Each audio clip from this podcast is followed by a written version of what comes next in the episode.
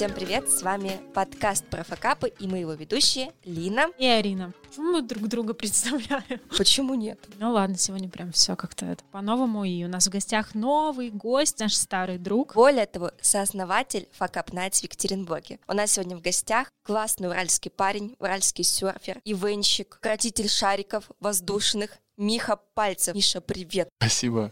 Про шарики особенно приятно.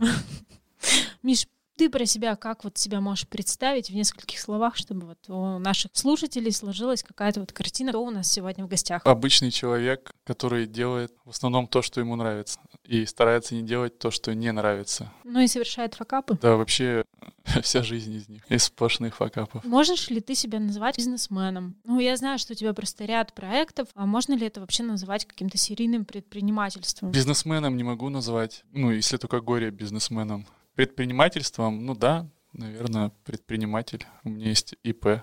Бизнесмен, ну это громко. Для меня бизнесмены — это ребята, которые могут организовать работу других людей, ну или не людей, или просто сделать так, что зарабатывать деньги. Но у тебя же целая команда. Пока я к этому не пришел, я везде сам принимаю участие, эксплуатирую свой труд, то есть впахиваю по полной программе. Я вот, кстати, когда вчера начала готовиться к нашему эфиру, немножко так загуглила по Яндексе вообще Михаил Пальцев, Екатеринбург. Выпала одна ссылка на интервью, и остальное все как раз ИП. Я такая думаю, ну зайду посмотрю. И там семь видов деятельности, которыми ты занимаешься. Именно в ИП в моем? Ну просто вот чем ты сейчас занимаешься, какие у тебя проекты? Я сейчас занимаюсь в основном э, развитием юрал-серфа. Итак, Миша, ты предприниматель. Как давно ты вообще начал работать сам на себя? С чего все началось? В общем, началось все с того, что мы начали работать в развлекательном центре. Аркада назывался. Это в центре города, на Попова 6. Mm. Да, мы все помним. И меня туда позвал работать товарищ на картинге. То есть самая романтичная работа в моей жизни. Я был комиссаром трассы, таскал карты, ну это машинки маленькие. Там заправлял их бензином, рассказывал инструктаж. Там, в принципе, и получил весь вот свой какой-то опыт именно. Ну, то есть я работал на картинге, работал администратором, охранником, э,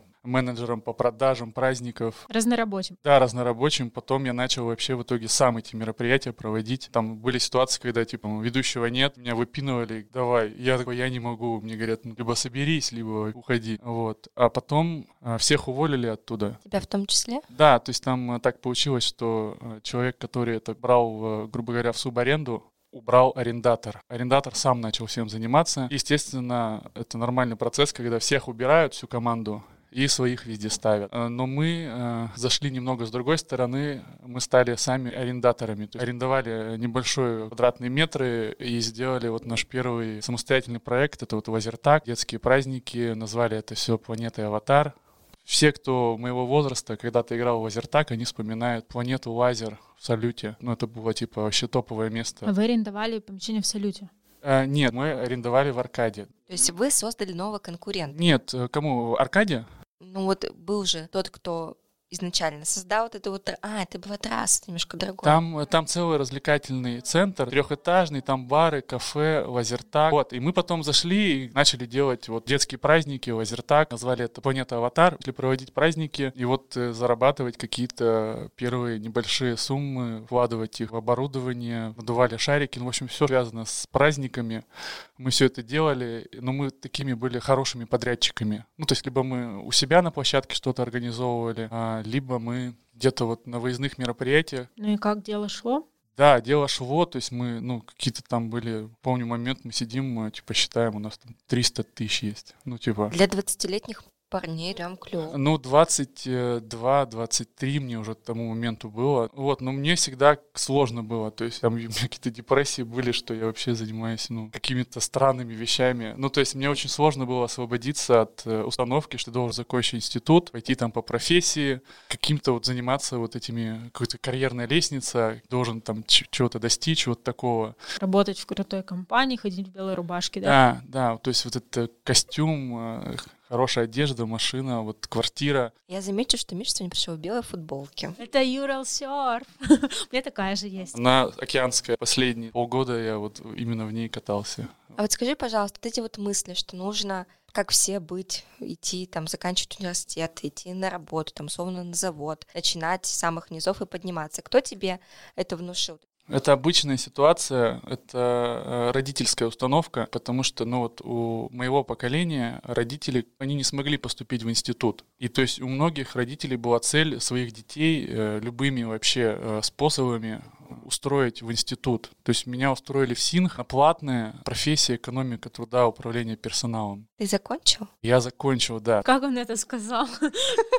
Первый курс я еще где-то верил, на втором курсе я понял, что это точно не моя тема. Ну какой экономист труда? И, в общем, я не учился там. Я вот единственное, что в институте научился делать, это двигаться, э, со всеми договариваться, какие-то там решать. То есть на пятом курсе я вообще ну, в институте появился только в конце. Это я замутил себе свободное посещение. Я только на экзаменах появился, а так я уже там пятидневку в какой-то строительной компании пробовал работать продажником. Но я, если честно, просто спал там в свободное время. Слушай, а у меня вопрос. Вы начали дело, но а где взяли стартовый капитал? У меня вообще денег не было. У нас был товарищ, вот, у которого этот капитал был. На тот момент у Юры появилась идея, и он э, вот этот вот э, пятачок там облюбовал, все ходил про него. А у него какие-то там были деньги, а, и мы вот еще товарища привлекли, у которого был этот капитал. Ну и как-то там договорились, у кого-то 70%, у нас там по 15, я вообще как-то затесался. Ну, я просто умею разговаривать и там договариваться. Это мы поняли. По пятому курсу Синха. Вот, а товарищ потом вышел. Вышел, звучит как будто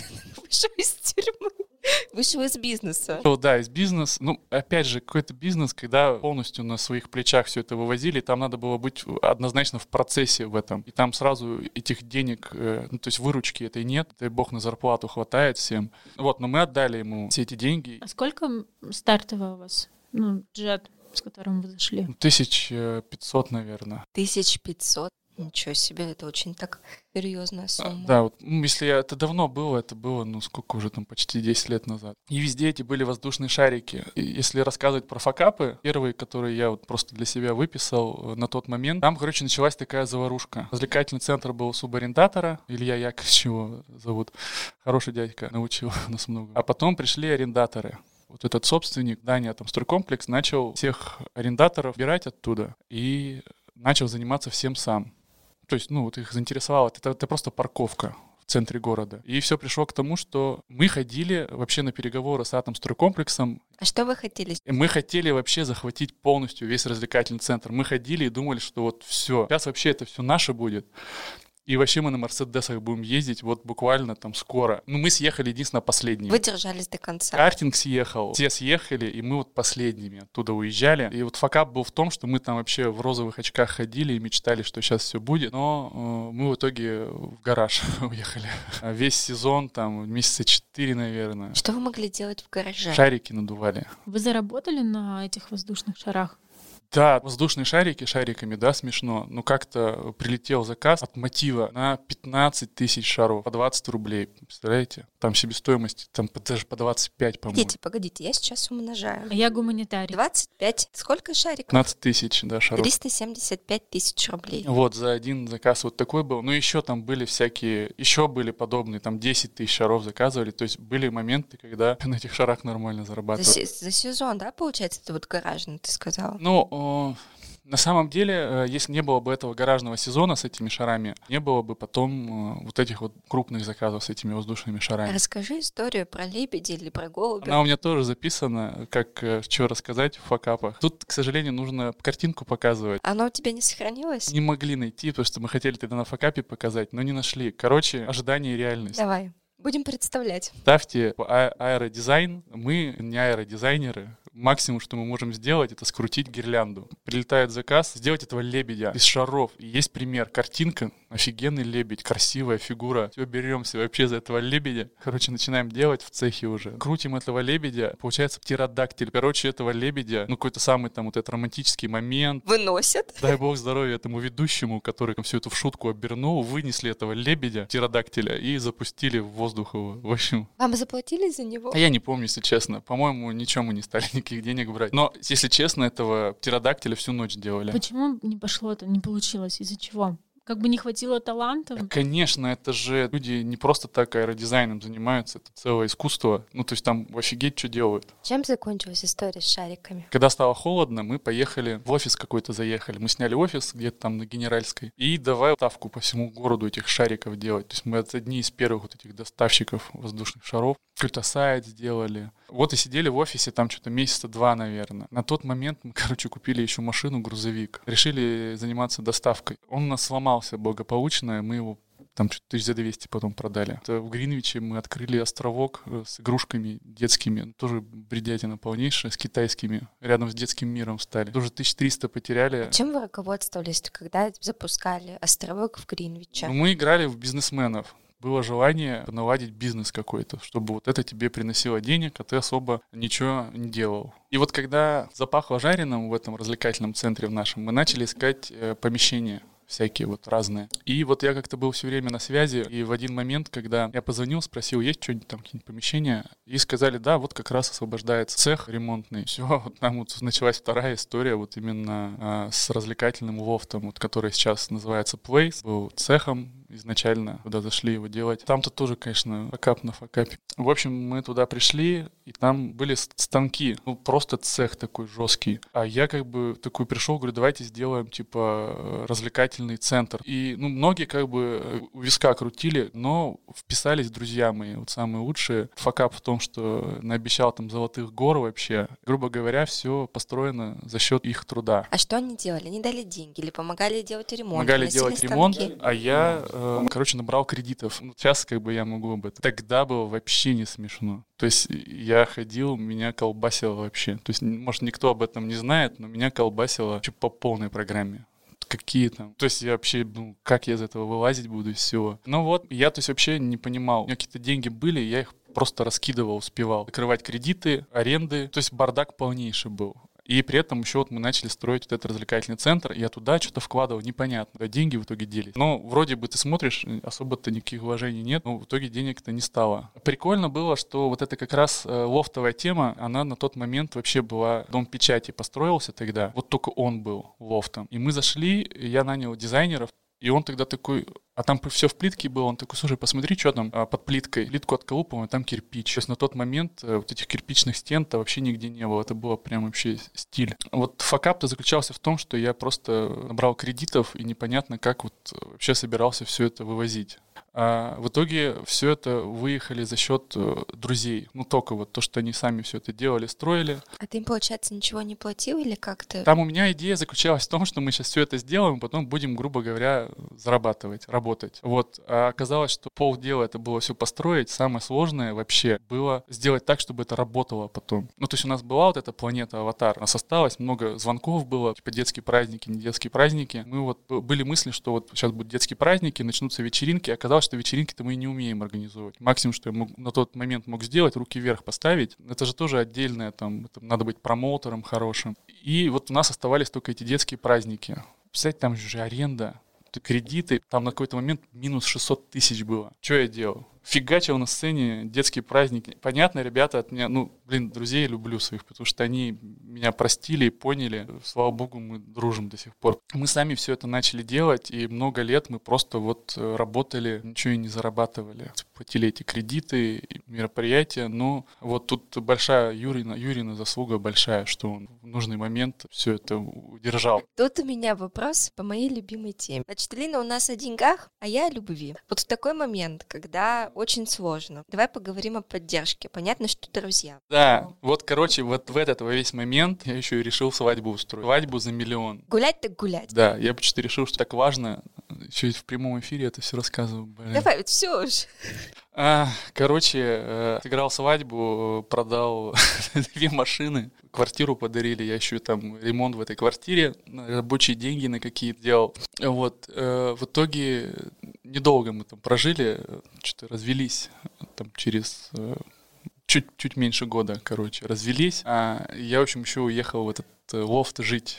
Я там месяца четыре жил вот в, в этой во всей теме проводил праздники, тусовки организовывал. Было весело. Чему тебя эта вся история научила? Какие ты выводы вот можешь сделать, дать советы? Что не нужно делать в первую очередь? Не нужно заниматься э, тем, что тебе, не, ну, типа не твое, какими-то вот этими материальными э, благами, стереотипами, то, что должна быть там квартира, машина, жена, счастливая семья. Вот, а в первую очередь найти э, то, что тебе по кайфу. Вот, то есть прям искренне не обманывать. И все будет получаться. Ну, то есть вообще никаких сложностей, никаких вот этих факапов, вот этой всей бредятины не будет. Все будет нормально. Будут сложности, но это сложности связаны именно с твоим ростом. Вот только в этом заключается ну, мой опыт, мой совет. То есть я на, на, на, на, на своих примерах я увидел, возможно, вся вот эта история привела меня вот каким-то простым заключением. Ну, я, может, такой человек, что мне надо вот именно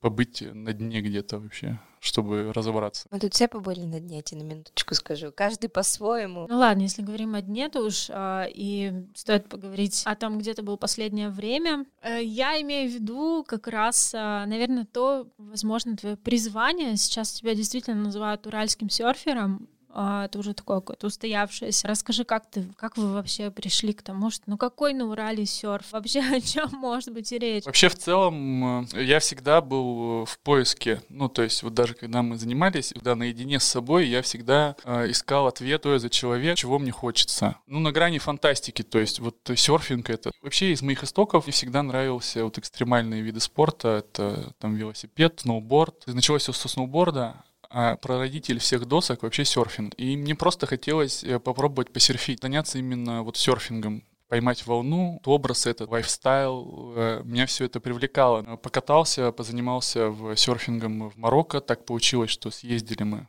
в 2014 году. И с тех пор вот у меня была какая-то мысль как-то вот быть к этому причастным, кататься, путешествовать. И так получилось, что вот э, три года назад у меня есть товарищ Леха, тоже с детства, он с Бали приехал и как-то вот этой мыслью серфинга заражен был. И вот он тогда первый сказал про серф-подготовку, сделать серф-подготовку. Ну, казалось, это ну, это и сейчас достаточно сложно а, объяснять, что это такое серф-подготовка, и, возможно, мы сами-то... Вот я полгода прожил на океане специально, чтобы разобраться в том, как готовиться к серфингу. В целом все э, правильно, то есть мы делаем, но э, как бы немного там вайп другой должен быть, посыл чуть-чуть. И все, и мы начали делать эту серф-подготовку. В процессе, если вкратце, наткнулись на саб-борды.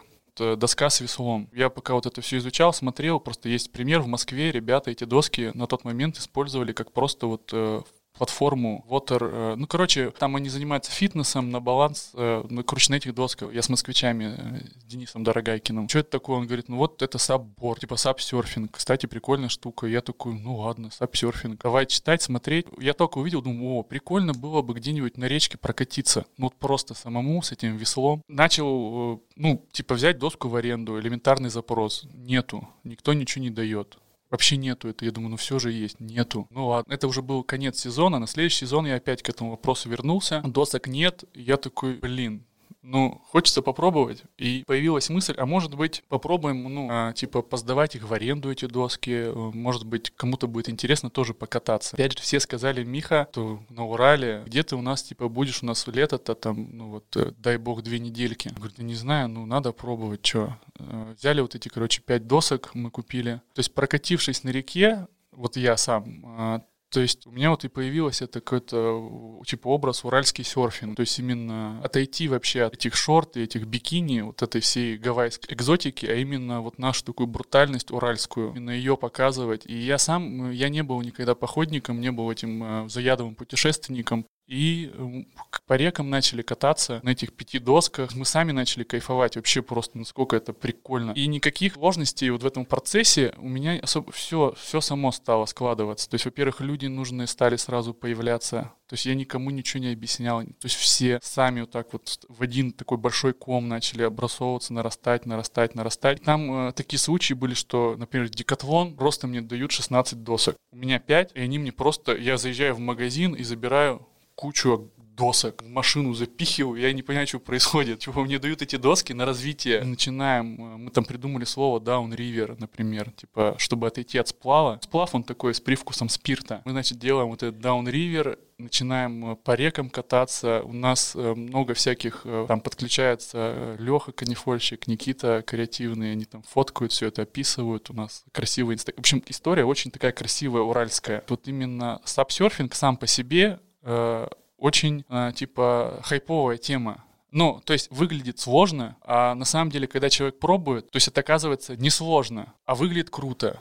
А вообще мы, типа, прославились, когда мы зимой случайно поехали на эту часовую. Выпал снег, я говорю, надо ехать, погнали, типа, прокатимся. Что-то пофоткались, э, я какой-то видеоролик смонтировал, сижу такой, думаю, блин, выкладывать, не выкладывать, хрень какая-то получилась. В общем, выложил сразу этот видос, и нас вообще просто по всем каналам, по федеральным, по местным, по всем новостям, типа, уральские серферы, э, вот раздувают, э, типа, катаются там по рекам.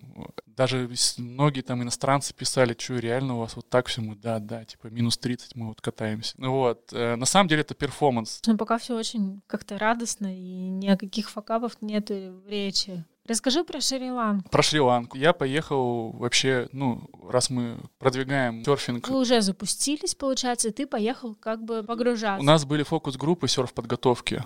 То есть первый сезон мы тестили, э, потому что сначала идея была открыть какое-то представительство московской школы, вот, но долго мы, что-то у нас переговоры долго шли, ни к чему не приходили. И вот э, за то, что мы покатались вот первый сезон на сапах по рекам, и у нас какая-то уже комьюнити начало сформироваться, и вот мы начали ходить на эти тренировки. Что-то там пытаться сделать, придумать. Вот, у нас там Леха только вот, у него опыт больше всех был по серфингу. То есть у меня вообще никого не было. Я поэтому особо ничего не говорил. Я был как организатор. Я мог всех настроить. Раз мы занимаемся развитием серфинга на Урале, ну, просто хочется более профессионально это делать. И я поехал разбираться в том, что же на самом деле такое серфинг, правильно ли мы делаем. Я поехал на Шри-Ланку, сам отучился в школе у моих знакомых хороших, э, в СГС называется, на Шри-Ланке. То есть я там тренировался. Потом начал самостоятельно заниматься. Попутно я организовывал туры на САПах по там, тропическим рекам с крокодилами, работал с европейцами, англичанами, организовывал русские группы, туры, свои частные делал туры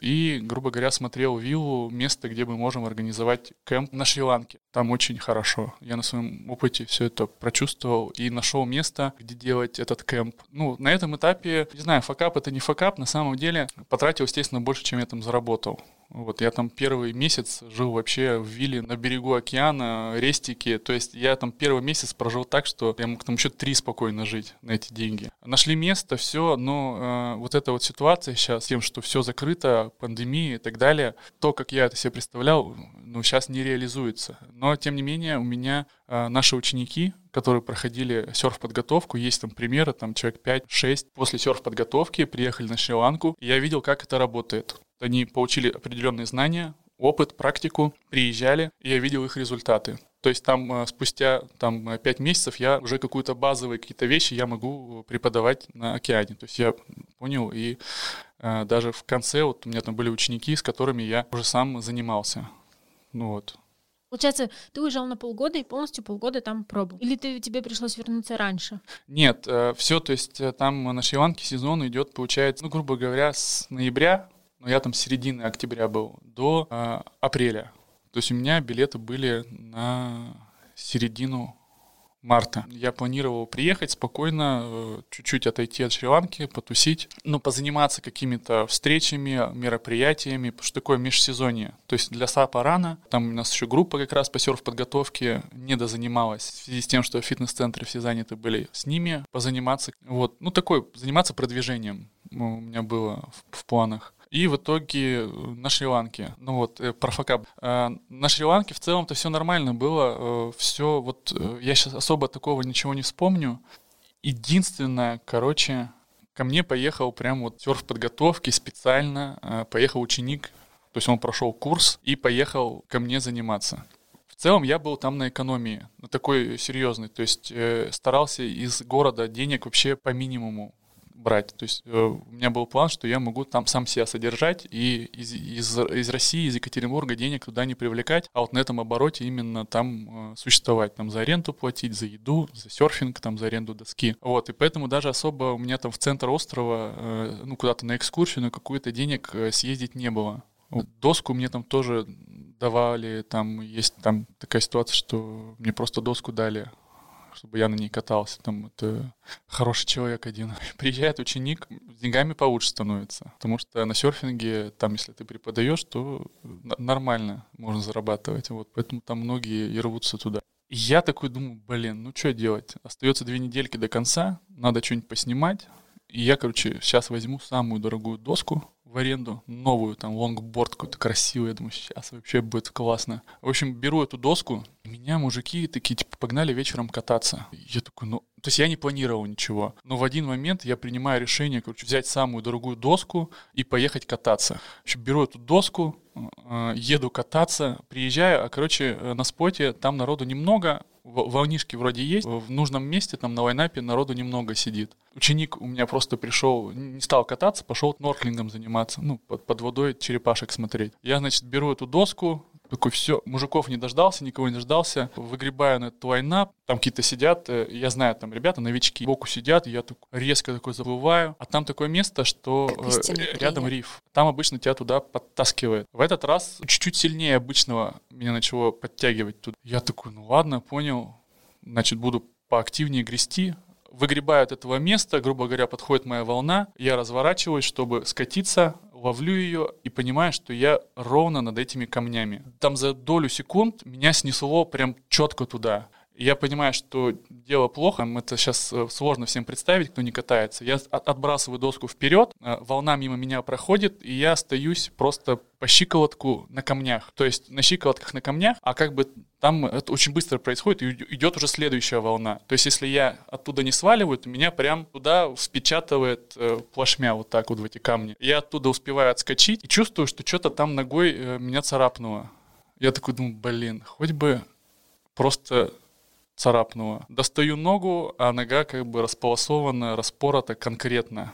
То есть прям там фаршмак. Я понимаю, что у меня времени вот вообще чуть-чуть. Сейчас я тут залью вообще все. Быстренько сваливаю. То есть это произошло за 5 минут, вот чтобы вы понимали. А вообще все произошло минут за 40. Взял доску в прокат, уехал, заполз, Пять минут в океане, выползая просто с расхераченной ногой, заливая весь пляж кровью, сажусь, чувствую, что крови теряю нормально, голова кружится, а местные там как бы такие, о, типа, чувак, типа надо в больничку. Я там пью воду, сижу, значит, а, мне нужен мой ученик, то он сейчас может э, чуть-чуть э, мне помочь. Доска. Доска. Я смотрю на доску, естественно, расхерачена доска. Она уплыла или? Нет, я ее под, подтянул, на ней доплыл, да, потому что я залишь был. И доска, в общем, э, нормально ее закоцал, ну все, понимаю, что на бабки-то попадаю сейчас. В общем, сижу, э, Толик, думаю, где-то там плавает мой ученик.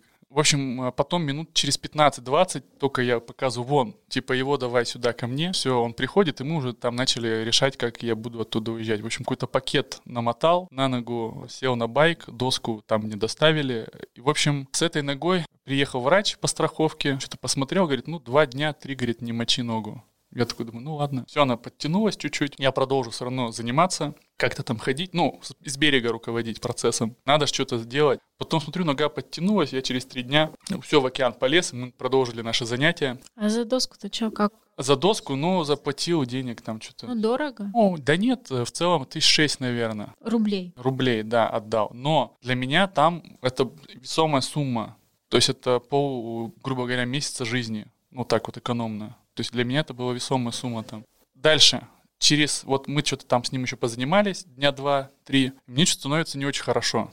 Я чувствую, что как будто бы я начал температурить. Тем не менее, еще с утра тренировку провел, потом хожу и признался, что-то чувствую себя не очень хорошо, как будто бы температура, наверное, приболел.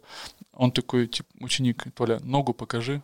Я такой, так, а там оттуда уже все сочится. Тоже для меня не, это не э, у нас тут на Урале, где у тебя тут, в принципе, все затягивается. Это тропики, там хрен что зарастет. В общем, я подхватываю инфекцию, у меня температура, на ногу наступить вообще не могу. Мы давай звонить, э, страховка нас шлет. Все, там какая-то страховка дурацкая была. Не помню, как сейчас. Э, в общем, аккуратно нужно страховаться. Звоним э, нашим врачам, и мне там мой врач просто говорит, Миш, ну у тебя уже все плохо, говорит. Давай-ка, если ты сейчас высидишь дома, там три дня, не вставая сверх поднятой ногой, ну, типа, все будет нормально. Ну, какие-то антибиотики давай я пить. И, в общем, последние... Вот у меня было две недели, последние 10 дней я, в общем, кверху поднятой ногой лежал дома и вообще, в принципе, за новостями не следил. И вот в этот момент, это было вот примерно до 13 числа, там Толик уезжает, все нормально. И мне в этот момент сообщают, что 16 числа, 16 марта твой рейс перенесен. Я такой думаю, ну, такой, ага, значит, сейчас я как раз у меня уже получше стало, сейчас я успею покататься. Дурная голова, вот она не дает покоя ничему, хочу да, сказать. успею покататься, снять там, у меня были планы по съемкам, вот, э, и, но там выбор-то небольшой был, то есть мне единственное предложили улететь 15 числа, а там, э, грубо говоря, два дня, ну, неудобно было собираться, то есть это все равно начиналась суета. Я говорю, давайте 18 вот там вот как раз есть места. Говорят, ну все, на 18 И вот в этот период с 13 числа начинается какой-то кипиш. Показывают по новостям, появился вирус, появились заболевшие, там типа первые 40 человек. И э, начинается волнение. Вот. Потом 18 э, числа у меня тоже отменяют рейс, и мы давай, значит, э, звонить э, в посольство, говорят, уезжайте любыми способами, аэрофлот, не аэрофлот, дорогие билеты покупайте. И вот все это время был напряг сильный, и мы когда улетали, вообще апокалипсис начался. То есть объявили через 5 часов комендантский час, и вот просто ты, э, я приезжаю в деревню нашу, в центр деревни, и там просто все с сумками, пробки, с едой, все носятся, я понять ничего не могу, что случилось, говорю, там встречаю знакомых, он говорит, так все, говорит, дома всех закрывают, типа, на 5 дней. Я говорю, так мне в аэропорт. Они говорят, так, а все, аэропорты закрыты, дороги перекрыты, все. Я там тоже бегу, звоню там своим местным, говорю, все, вывозите меня в аэропорт, буду спать там. В общем, э, неразбериха была серьезная, но решили там вопросы уже с полицией, они всех успокоили, сказали, что там местные сами не понимали, что происходит. Они сказали, всех выпустят, у кого есть билеты, паспорта, те, кто осуществляет трансфер, обратно запустят. Но все равно было непонятно. Летел до Москвы, в Москве по новостям показывали, что люди в белых халатах меряют температуру, в случае температуры тебя в обсерватории забирают. Никого не было, никто нас не встречал. Долетело до Екатеринбурга тоже все спокойно. И вот пока я в деревне не оказался на карантине, вот, то есть не выдохнул. Э, единственное, что вот э, планы были одни, ну сейчас непонятно, когда это все откроется и так далее, но я бы даже бы просто без грандиозных там кемпов все равно бы поехал. Есть там чем заниматься, все равно есть интересные дела. А сейчас как вообще дела обстоят с бизнесом, общаться с мероприятиями, с плейсом? С плейсом э, нам повезло. Мы как бы находимся во дворе Дома печати, но мы немного, э, мы относимся все-таки к типографии «Уральский рабочий», и нам э, отменили вообще всю аренду. Вот огромный просто респект. Place пережил вот за эти два года последние, да, а, какую-то свою популярность. То есть у нас куча интересных мероприятий, про нас многие знают, э, всякие а, вечеринки, но очень много всего интересного. Мы такое достаточно популярное место стало. Вот. А сейчас же, ну, к сожалению, весь э, непонятно до сентября ничего не происходит.